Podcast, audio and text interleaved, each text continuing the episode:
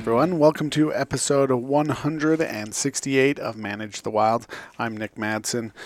Today, I took uh, I went hiking with my family, and they wouldn't make up their minds. Just like my wife, they let me pick the trail because they wanted to complain about it later. And that's exactly what happened. While we were hiking, I stayed on the trail, but then I asked them if they wanted to bushwhack on the way home. They readily agreed until they saw what we had to go through. We had a steep incline of several hundred feet at the first, and then we had a big drop in elevation, roughly a thousand feet in less than a quarter of a mile to work down through. By the time we got done, they weren't very big fans. While I was going down, though, the hillside, I had this epiphany that podcast titles are like picking locations to use the bathroom in the outdoors. There's a lot of different topics, there's a lot of different places to use the bathrooms, but not all of them are great or even usable. That's often the situation I find myself in when I'm trying to pick topics to discuss as I go throughout my day. There are multitudes of things, whether I'm on the river uh, guiding or whether I am out doing habitat work. I come across a whole bunch of topics. Sometimes I pick really good ones, and other times it's like picking a bad bathroom spot. You just get it on your shoes. So today it was kind of interesting. I was thinking about, um, I was out raking a bunch of grass hay. So we're getting ready to bale all that grass hay and we're going to harvest it and use it for the winter feeding program to feed all the wintering elk. And so while I was sitting on the tractor, I was thinking about those fawns that I saw the other day and the does out in the grass. And I started thinking about why they chose that location. In the book Ecology and Management of Blacktail and Mule Deer of North America, I came across a section where it talks about some of the requirements that they need throughout the day. Now, temperatures where they can reduce the amount of energy loss is between 4 degrees negative 4 degrees Fahrenheit and 77 degrees Fahrenheit. Negative 4 degrees Fahrenheit and 77 degrees Fahrenheit. And within that range, they can conserve a lot.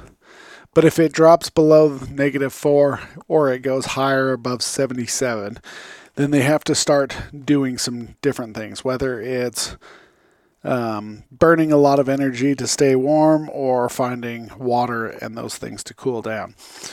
So, some of the locations the mule deer find themselves here in northern Utah is in areas where water may not be readily accessible. We have some areas that it's very hot. And so when they are picking their bedding grounds, they are looking for locations that are going to reduce the amount of of exposure to that sun. So in the areas that I saw the fawns located, they were in the deep they were in the thickest part of the grass, where it was almost three feet tall. And after looking at the area that they were bedded in, in that tall grass, I put my hand down on the soil near the area where they had been bedded, at least the general area, and the soil was still moist, even though it hadn't rained in a few days, as well as we were no longer irrigating on that area. And so the mother and the fawn are doing a pretty good job of making sure that this fawn is staying cool. So there's different uh, things that they are constantly looking for to reduce um, their exposure. So when they are selecting their bed sites, some of the things they want to protect against is that radiation. Obviously, they're not going to bed down next to a granite boulder in the summertime because it's going to radiate so much heat and they're just going to be cooking. They're going to try to get into the deepest, darkest vegetative vegetative areas, but still also provide good lookout. And so they have very specific requirements that they're looking for. There have been some studies where they were looking at different bed sites and some of the things, and they noticed that in mixed brush and aspen and conifer families, they were selecting those type of beds during the summer because of where those mixed conifer stands, as well as the populus, the aspen stands, they were picking those areas because of how they were located on the terrain. And often when they selected those sites, there was a bunch of updrafting, so there was quite a bit of air movement. And they also call them microclimates, where the other the surrounding area may be hot outside, but within that area that they were bedded, the temperatures were quite cooler. And so they do have special things that they're looking for. They also found that ponderosa pine stands, um, they were also selected during the day because of the temperature and the cover blocking that uh, direct sunlight as well as cooling down their bodies. And so they weren't needing the same amount of requirements had they been out in the sagebrush open.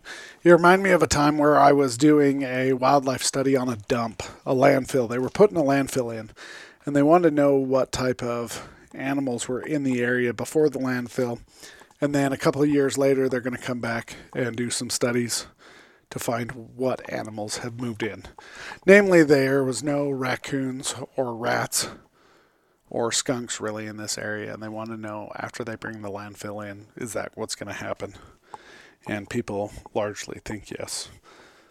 But while I was out doing my predator plots, we'd take these two by two plots of sand and we would collect the tracks of the animals. We had uh, these little pellets for bait, and they would bring the predators in. They would step in the middle of these plots to try and sniff the pellet, and then they would take off and they would leave a track. But while I was in the area, it is pretty flat. There's some rolling hills, and you wouldn't think there's any deer out there.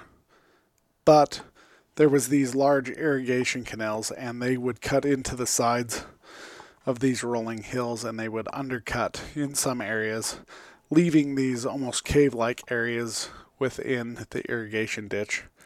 And that's a lot of the time in the middle of the day where we would find mule deer.